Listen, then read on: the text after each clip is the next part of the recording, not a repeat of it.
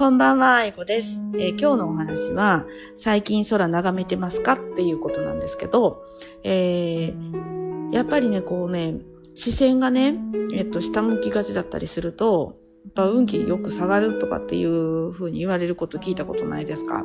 で、それとですね、なんか下向きがちだと、やっぱりその呼吸がね、深くできなかったりですとか、あと姿勢が悪くなったりですとか、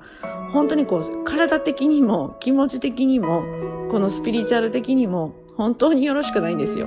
でもね、ただね、あの、まっすぐ向いてとか上向いてとかって歩くとか背筋伸ばしてってなかなか大変じゃないですか。だから、例えばほんのひとときですよ。朝起きて、えっ、ー、と、まあ、目的地に向かうまでに空を眺めてみるとか。あとあの、もしですね、ご自宅とかが、あの、こう窓が大きかったりとか、えっ、と、こう開口部分がすごくこう開放されてるとかね、空見上げられるとか、まあ、あの、ベランダとかも皆さんあるじゃないですか。そういうところとかで空を眺めてみるとか、深呼吸してみるとか、あと、あの、こう、夜空ですよね。夜空見上げるっていうのもすごくいいです。で、まあそういう、こう、広い場所ですよね。広い場所、遠くの視線っていう、そこにこう、自分の意識を向けてみるっていうことは、実はすごくリラックス効果もあると同時に、やっぱりあの、こう、運気が上がってくるんですよね、本当に。あの、要はね、気の流れが良くなる。えー、そしてね、何かね、こう、気の流れが悪い時とか運気下がってる時って自分の呼吸もすごく浅かったりとかであのちゃんと息が吸い込めてなかったりとかね。本当にそういうことがね起こってるんですよ。だからえそんなことでと思うかもしれませんけれどもあのこうちょっと上を向いて歩いたりとか空眺めてみたりとかあ本当に深呼吸したりとかまあ一日のね生活の中でそんなことを取り入れていってもらうと本当にね、変わってくるんですよ。うん。だから、えー、些細なことなんですけど、うん、やっていってもらえたらいいなと思います。で、そんな中で、まあ今日ね、私もある方とまた話してたんですけど、最近めちゃくちゃにじみるんですよねっていう話をされました。それも、今日はね、3名の方にされました。だから空とか見上げてたりとか、まあそういうことを意識して生きていってると、中で滲みる確率とかも高くなってきたりとか、うん、空の模様がすごくこう、綺麗に鮮明に見えたりとか、まあそんな感じのね、自分に変わっていくことができるので、やっぱりね、まあまあそんなことをしながら過ごしていただきたいなと思うんですよ。で、まあそのつ、つながりで、うん、まあもっとね、例えば、うん、この今の天候のことを気にしたりとか、地震の様子なのかとかね、まあ、その災害のこととかも気になってきたりとか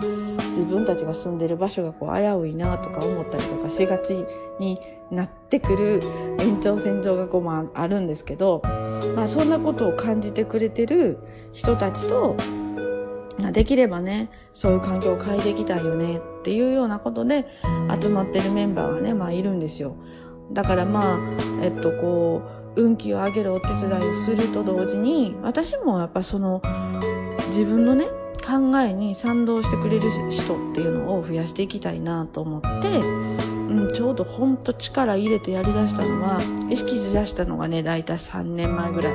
そっからまあそれの準備みたいな感じにね前からちょっとそういう風に声かけて一緒に活動しだしたりとか。でまあ本格的に1年半ぐらい前から、えー、まあそういうね、うんたりすることを意識したりとかあとあのこういうふうに、えー、世の中のこととか人のためになるようなこととか、うん、その、えー、環境とかね、えー、この神様のこととか天候のこととか本当に上を向いて、えー、見ていくこと歩いていくことみたいなことを意識してくれるような仲間とどんどんつながっていって今活動したりもしてるんですよ。だからもう、そんな些細な空を見上げる習慣から、うん、ずっと時間が経っていったり、意識が変わっていくと、なんかね、まあそんな風に考えられる、自分に変わっていくっていうことを、うん、できるように本当になります。だから、まあ私は、本当こう、些細なことを積み上げていくことによって、なんか大きなことができていったらいいなっていうふうに考える人だから、うん、まあそんなことも含めて、これからもね、まあ、そういう活動を続けていきたいなと思ってるわけですよ。だからまずね、えー、空を見上げたり、うん、いろんなことを意識できるようになったり、で、意識の、うん、こう、向上がね、できるような自分に変わっていったり、あとはその、まあ、神社仏閣が気になっていて、最近やよく巡ってるよっていう人たちとか、まあそんな風にしてこうスピリチュアルのことをね、どんどんとこう自分の方に引き寄せるというか、意識するというか、まあ生活の中に取り入れていっていただきたいなと思うんですよ。そして、もしそんなことがね、こうどんどん、うん、気持ちが高ぶってきて、うん、まあ、そういうことが私にもできるなら、一緒にやってみたいなと思うような方がいらっしゃったらね、ぜひ、えー、私の方に、えー、連絡いただきたいなと思うと同時に、あのー、いつも時々、